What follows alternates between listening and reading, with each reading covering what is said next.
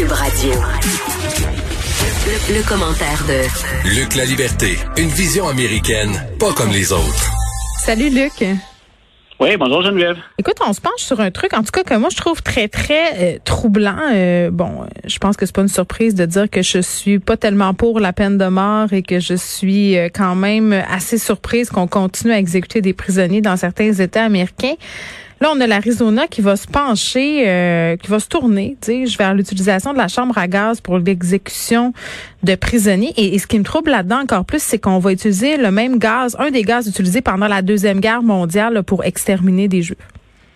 Voilà, écoute, t'es pas euh, t'es pas la seule à t'opposer à la peine de mort. aux États-Unis, elle est en recul, la peine de mort. Si on prend l'ensemble des 50 États, euh, il y a des États qui l'ont carrément interdite, la, peine capitale, la peine de mort. Mm. Puis il y a d'autres États qui ont tout simplement imposé des moratoires. C'est-à-dire qu'il n'y a, rien qui bouge de ce côté-là. Puis on a des détenus qui sont toujours dans ce qu'on appelle le, couloir de la mort. Il reste, sur les 50 États, il y en a 14 qui, euh, qui ont recours à la peine de mort, puis il y a des fréquences variables avec des moyens qui diffèrent. Puis tu vois, la semaine dernière, euh, je, je, me surprenais qu'on ramène l'idée du peloton d'exécution. Mais voyons donc. C'était la, oui, c'est la Caroline du Sud. Donc, on a, on a quatre États actuellement qui laisse deux choix aux détenus, la chaise électrique ou encore le peloton d'exécution. Donc, attends, attends, excuse, le time oui. un peu là. oui, vas-y. Non, non, mais c'est parce que le peloton d'exécution, euh, ça sonne un peu moyen enjeu, là, bien que la peine de mort, ça soit assez moyen enjeu comme technique, là, je dois le dire, mais, mais je pensais que dans les considérations euh, au goût du jour, là, il y avait cette idée euh, de faire de la peine de mort ou du moyen utiliser quelque chose de plus humain, c'est-à-dire de, de moins souffrant pour, pour les détenus c'est-tu moi? Ben, écoute, non, le, et le, la, problématique qui est sur la table, et ça vaut aussi pour la, chambre à gaz, c'est qu'on a eu quelques incidents dans les dernières années d'injection létale qui ont mal tourné. Oui, puis il n'y avait pas une pénurie aussi à maner de la drogue utilisée l'an dernier?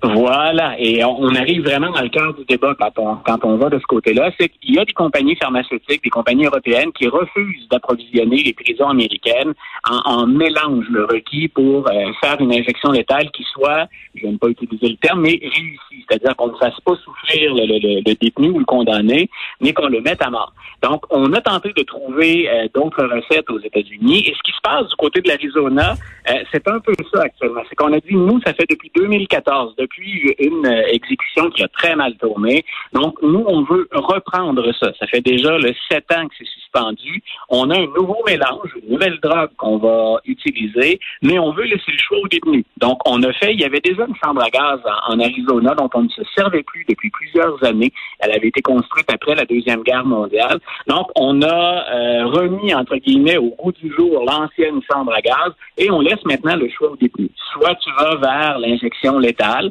euh, avec les risques encourus. Puis de l'autre côté, ben, tu as le choix de la chambre à gaz. Pour quiconque a lu à quoi ressemble une exécution dans une chambre à gaz, euh, je pense que c'est assez pour se décourager. Pour nous qui ne sommes pas confrontés à ça, je pense que c'est assez pour avoir des hauts Et pour un détenu, c'est assez pour le rediriger vers la nouvelle euh, recette d'injection létale. Donc, le problème, tu l'as dit, il vient de, de il vient de l'approvisionnement en drogue, mm. puis il vient des nouveaux mélanges qu'on tente de mettre en place. Donc, tu vois, la Caroline du Sud, elle est allée ailleurs. Elle a dit, on propose deux méthodes. On ne ramène pas l'injection létale, on garde euh, la chaise électrique et le peloton d'exécution. Dans ma tête, super. Quand le retour de la guillotine? Ben écoute, on, en est là. Et ça ouvre tout un débat. C'est peut-être ça aussi qu'on a nos auditeurs en tête quand ils nous écoutent. Ça ramène tout un autre débat aux États-Unis qui est l'interprétation du huitième amendement à la Constitution dans lequel on dit on ne doit pas infliger de peine inhabituelle ou cruelle. Et il y a eu pour le pour vrai des discussions entre des juges. Entre autres, je me souviens d'une opinion d'Antonin Scalia, qui est mm. un juge conservateur qui est décédé maintenant. Et M. Scalia avait dit ben le huitième amendement, moi je n'interprète pas ça comme le détenu, le condamné ne doit pas souffrir du tout. Alors, on en était rendu dans l'interprétation du huitième amendement à jusqu'où est-ce acceptable Alors, ça explique pourquoi ben, on a le retour de méthodes qui n'ont jamais cessé d'exister, mais on les remet de l'avant pour reprendre les exécutions des peines capitales. Je trouve ça épouvantable. Puis euh, pendant que tu me parles de ça, euh, Luc, je te pose une question là, puis t'as peut-être pas la réponse, mais tu sais pendant euh, quand il y a une passation des pouvoirs au niveau des présidents américains, souvent les présidents sortants en profitent pour gracier des prisonniers qui étaient condamnés à mort. Est-ce que c'est vrai que Donald Trump non seulement il a pas gracié grands prisonniers, mais il a accéléré, il a procédé à certaines mises à mort dans certains États? Oui, c'est pas, c'est-à-dire qu'on a ramené, c'est sous dans nos chambres qu'on a, on a recommencé à utiliser avec son procureur général, William Barr, on a recommencé à, opérer la, peine de mort au niveau fédéral. Parce qu'il faut savoir, quand on discute de la peine de mort, il y a bien sûr ce qui relève du droit de chacun des États, mais il y a la peine de mort au niveau fédéral. Et c'est sous Donald Trump et William Barr qu'on a ramené ça. Donc oui, c'est pas à la dernière journée, comme quand il accorde des pardons présidentiels euh, en série avant de partir, mais oui, c'est à lui qu'on doit d'avoir accéléré, d'avoir repris les activités de ce côté-là, mais pour le volet fédéral. Bon, très bien. Euh, il y a 100 ans aujourd'hui, aux États-Unis, avait lieu le massacre euh, de, Tulsa. Puis moi, la première fois que j'ai entendu parler de ça, euh, mais Al Culpa, c'était euh, à travers la série américaine Watchmen, qui, qui est l'adaptation d'une BD bien connue. Là. Écoute, j'ai, j'ai en très mauvais français, j'ai teasé ça, j'ai mis ça sur ma page Facebook. Et si tu vas voir dans mes entrées Facebook, il y a deux personnes qui sont venues commenter autour de Watchmen. Oui, mais c'est vrai que c'est, ça, ça m'avait marqué à ce moment-là.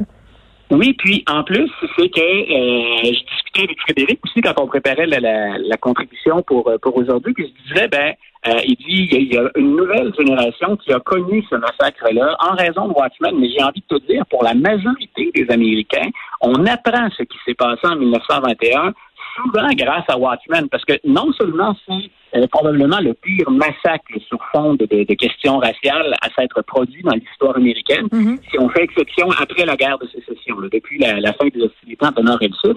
Euh, mais c'est un des, des, plus grands cover-up ou dissimulations.